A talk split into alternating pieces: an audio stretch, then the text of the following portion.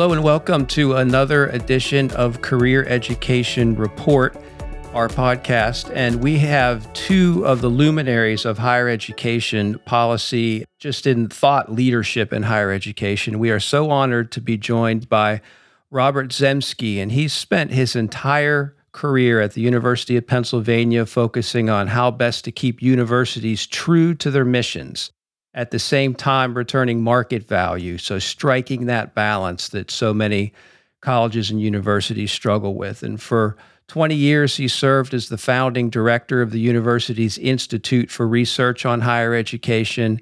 And as everyone knows, that's one of the country's major public policy centers specializing in educational research and analysis. And in his research, Professor Zemsky pioneered the use of market analyses for higher education. And we're going to talk a little bit about that. And he's done a lot of work recently with Chancellor Lori Carrell. And Lori is the chancellor of the University of Minnesota Rochester, and she's served there as a very innovative campus leader and has been there since 2014. And she was appointed as the second chancellor in 2018. And in her speeches and publications and scholarly work, Lori focuses on human communication as the catalyst for transformation in higher education. So, we're going to talk a lot about that. They co wrote a book on that subject. And they've also done a lot of work in thinking about moving towards three year degrees in some programs in higher education. I wanted to start with uh, Professor Zemsky We've heard a lot about the financial state of universities and higher education. And for more than 20 years, a lot of the preeminent thought leaders, people like Peter Drucker, Clayton Christensen, Andrew Rosen, the CEO of Kaplan, all very high profile thinkers, had said over the past couple of decades that they thought universities would eventually die off, that, that we would lose a number of universities because of some of the factors in the marketplace. And now data exists to measure the viability of schools, and the Department of Education has financial responsibility scores. Forbes does an annual financial grades edition. Different states have different ways of measuring the financial state of institutions, and different think tanks have that same measurement. And Professor Zemsky wrote a book along with some other co authors in 2020 called The College Stress Test. And that estimates the market viability of about 2,800 undergraduate institutions using four different variables uh, new student enrollment, net cash price, student retention, and major sources of external funding. And the book, of course, received a lot of attention not just in higher education, but in the business community and uh, was written about across multiple national publications. And I was wondering, Professor Zemsky, what, what did you find when you looked at those factors? I think the most important thing we found is we shouldn't have been surprised. This was a long time in coming. We reduced our findings to a simple sentence the big are going to get bigger, and the rich are going to get richer. And that means that the institutions, thousand or students or less, are going to be increasing trouble. That the market, in other words, is coagulating at the top. The place like I'm at at Penn, Penn now gets something like 50,000 applications for 3,300 letters of admission. And that would be as true of Stanford or Princeton or Rice or any of that ilk but it's the institutions in the middle that were of most concern to us and that we now know are most at risk. And they're most at risk if they aren't paying attention. What does it mean to be paying attention? Well, first off, it means pay attention to your first to second year retention. I've been following this trail for a long time. So to say that I'm surprised is a little unusual. But I was genuinely surprised because when we started the research building the database, what we said is, well, we're going to look at four year graduation rates because that's what everybody else did. And after a while, the models weren't working out. We weren't getting the results we thought we would get. So we began looking at what was the retention like at the end of the first year of college. And that was the shocker. Almost half of those 2,800 institutions Jason's talking to you about almost half lost a quarter or more of their freshman class in the first year. It's very hard to be a viable business if you're losing a quarter of your customers in the first year. And that led us to begin to speculate that what's really going on here is some real fundamental dissatisfaction with the product, that students do know what they're getting into and aren't really comfortable with it. So we began speculating that maybe part of the problem is the faculty think that their students are just like them when they were students, and that's not true. I think that one of the things that we've learned to focus on is these young people, that is the 17 to 22 year olds, really are different. They are gamers more than anything else. I actually knew Lori's predecessor at, at UMR, a psychologist named uh, Steve Lehmkuhle. And Steve Lehmkuhle taught me something very important you need to know that UMR is physically embedded inside the Mayo Clinic. And therefore, not surprising, a key part of them and their identity is medical education or pre med education. And what Lehmkuhle discovered is that he had a lot of very bright students who were having real trouble with calculus as math. And he made the decision well, we'll teach them advanced statistics in the first year. And it was a real breakthrough. Calculus is a philosophy, statistics is a game. And what he discovered was that if he appealed to the gamers, they did much better at what they wanted to do. And, and we've sort of generalized that insight. It's his, not ours, but we've generalized it. The institutions that aren't at the top of the pecking order, that is the great middle, that for them to thrive, they've got to figure out how to do things fundamentally differently. It means different curricula. It means that you don't, as, Lori taught me this actually, you don't ask the question, what do you want them to do at the beginning? You ask the question, what do you want them to do at the end? And what do therefore they have to know how to do at the end that they learned at the beginning? And that, that's a whole different design. So the, while the study was statistical and while the study identifies the institutions at risk, we like to think, those of us responsible for it, think that what we did was laid out an interesting future for our higher education that said we really need to do things differently and we better get started now.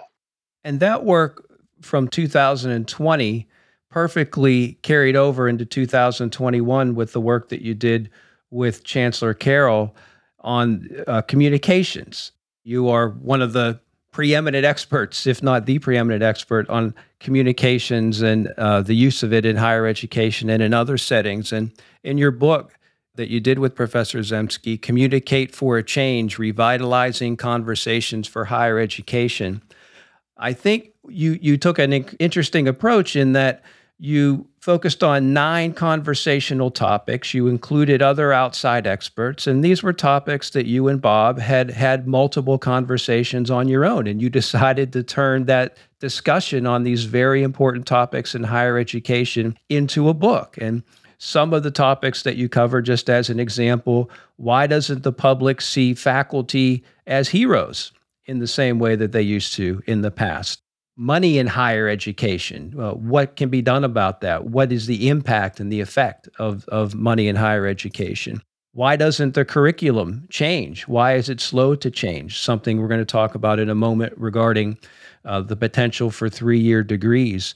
Why don't higher education leaders know their students in the same way that they used to in the past? And then, of course, a very topical conversation about race and gender in higher education. And there were other topics. But I wonder if you could talk, Lori, about what spurred your interest in in that book and in those conversations, and and what were your findings.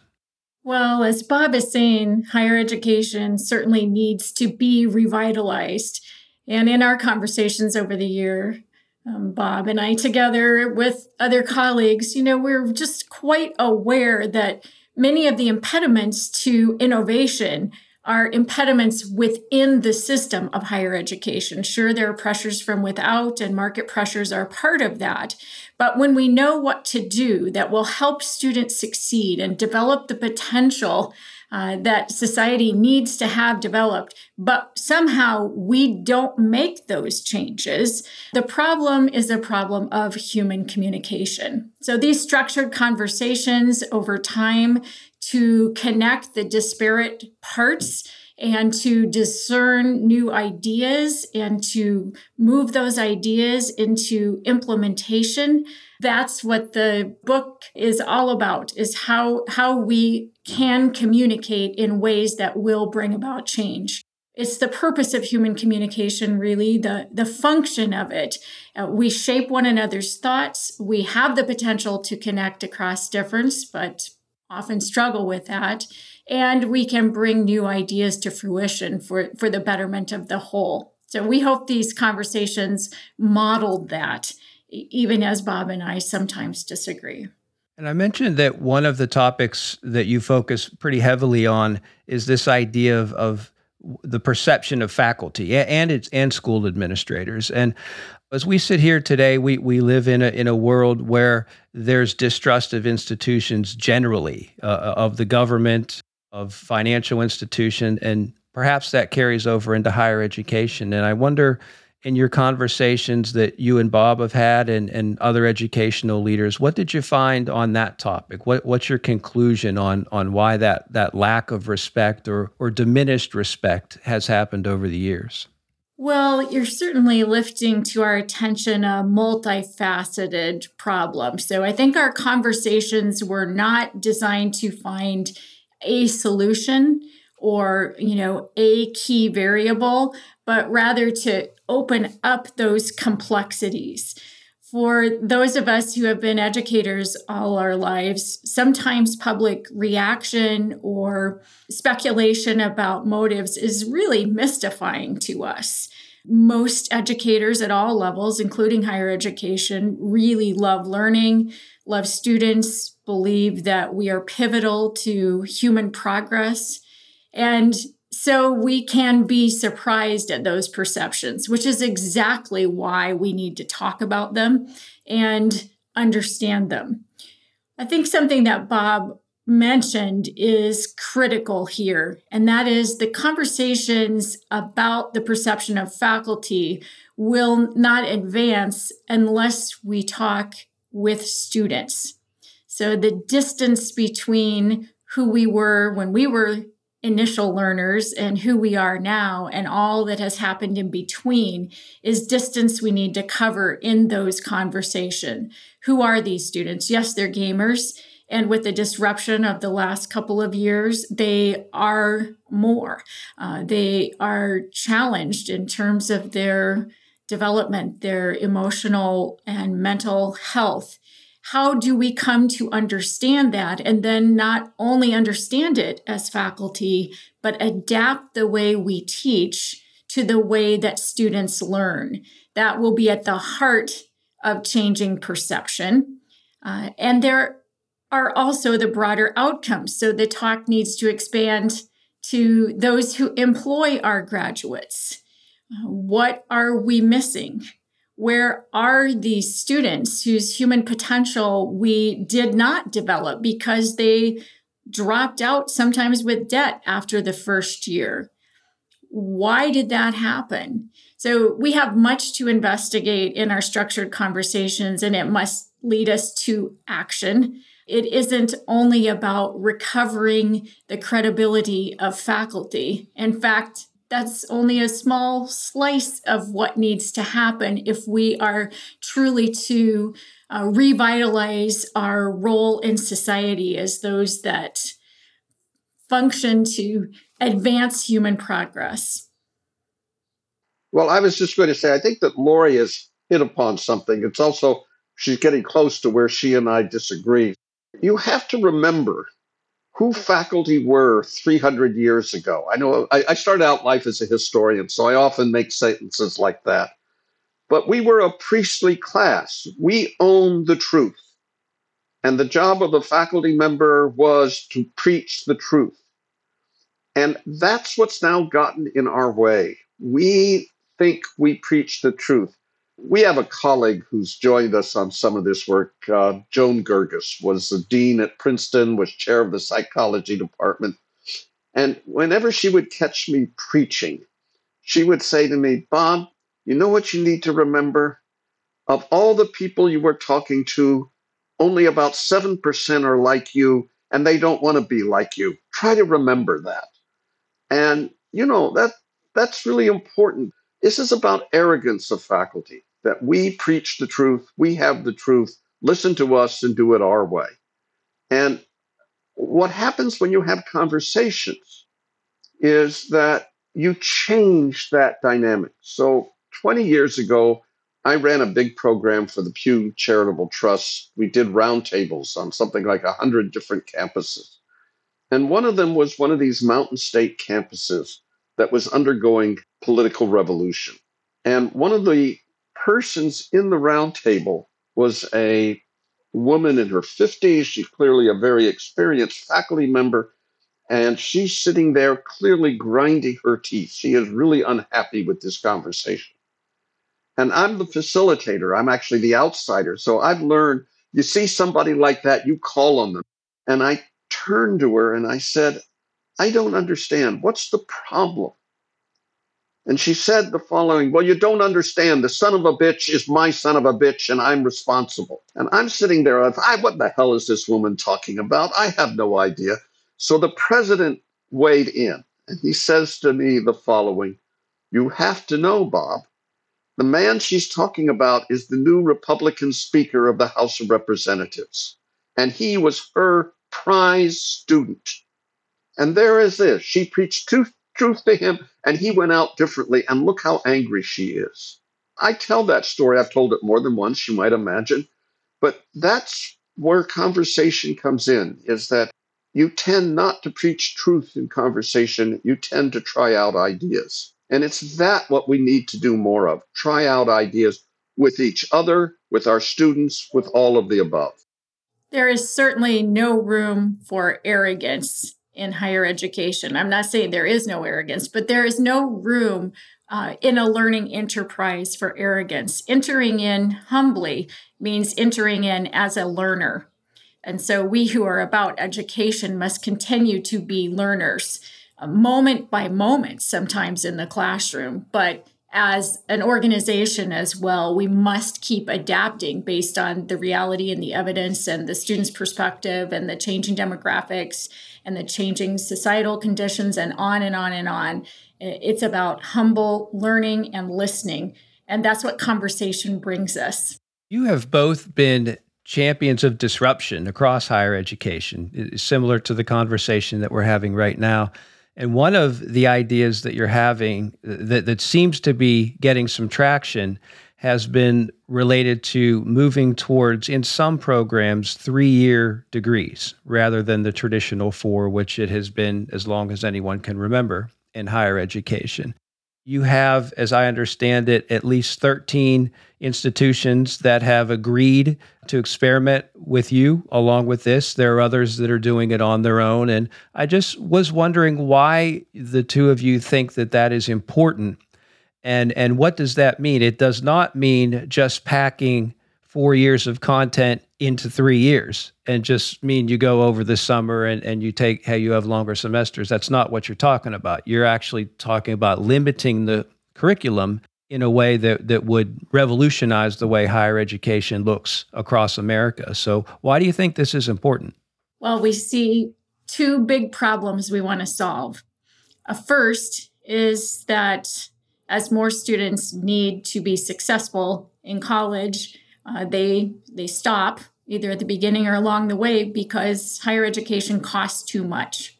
So we have a problem we need to solve. We need to drive the cost to students and their families down. We have another problem, and Bob referenced it earlier when he talked about the retention rates from the first to second year. We are squandering human potential. Uh, we have not adapted to our learners sufficiently to engage them and to see them through to completion that launches careers. We need the quality to be better and the cost to be lower. Hence, the redesign through a three year catalyst. So it isn't about lopping things off, um, but rather starting with that backwards re engineering what are the outcomes we want and how can we get forward to get to them. That involves an inspection of general education so that it functions to move students toward competencies they need to solve the problems that need solving and to launch their careers. It requires us to look at research on learning that is relevant for today's students and to adapt so that learning is experiential. And there is much more that happens in this redesign when we use the catalyst of a three year degree for the purpose of getting better outcomes and lowering costs simultaneously.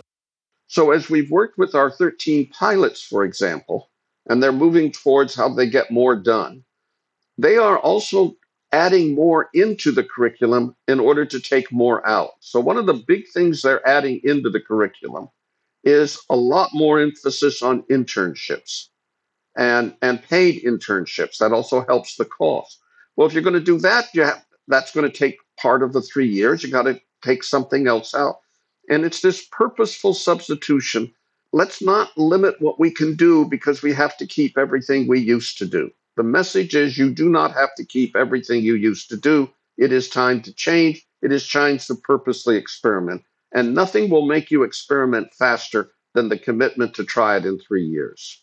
Part of this redesign can be problem based. For example, we can have students investigating the disparities in the pandemic. And as they do that work with a multidisciplinary project, they earn credit towards sociology and statistics and maybe writing. So the redesign can be quite revitalizing to the experience of the learner. Building in the kinds of practices like internships that Bob mentioned and other experiential learning that we know propel student retention, completion, success, career launch uh, that is imperative. So, again, it's not about taking a curriculum and whacking off a few things, but rethinking the entire design of what it means to go to college. We want to do college differently to do it better. And that includes lowering the cost, but it's not the sole purpose. On that note, Lori, I'll ask one last question. I've always been a believer that the college experience is in part largely about academics, of course, and finding your way and finding a, a, career that, that will lead to success. But it's also about socialization and people who came from different backgrounds and different parts of the country coming together, usually in a diverse setting, and, and experiencing what it's like to hear different point of views. And, and that socialization is part of the four year college experience. And that leads you into adulthood and being able to operate you know effectively and, and be successful in different social circumstances i would fear uh, one of the criticisms uh, that you would hear is that some of that would be lost in a three-year experience versus a four-year experience. I'm sure i'm not the first person to make that point. What is your response to that? That point really is top of mind right now, particularly because the students who are coming of age in this period of disruption have particular socialization, emotional, and mental health challenges that uh, diverge from previous generations. And we need to understand that. Redesigning the curriculum to include the golden threads of well being and mental health and development and communicating across difference, that is possible. An example is a, a, course we offer here at the University of Minnesota Rochester called Living on Purpose. It advances students' writings. Writing moves them to some on the path towards some of the competencies that we work toward. And it also uh, sets them up to be self reflective with a team of peers who are diverse. In addition, we do things like build residential life that is also more structured and connect that to the competencies necessary on diverse teams. So the redesign of the college curriculum needs to take into account the whole person. And I'm I'm really glad that in this conversation, and conversations are so important that that you raise that critical issue that's on so many of our minds.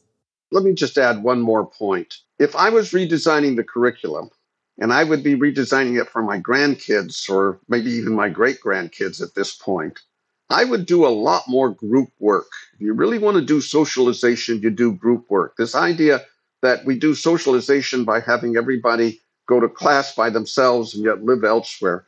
So there are lots of ways of doing it as long as you say that's what this is about.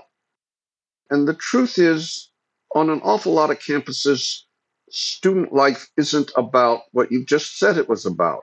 It is about timeout parting. Let's be clear about that. And that's fine too.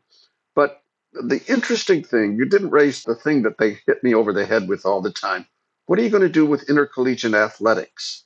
It is an interesting question. And the number of kids who really go to college, both women and men, because they want the competitive feel.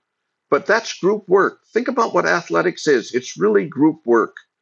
And even when it's an individual sports like track and field. It's group work.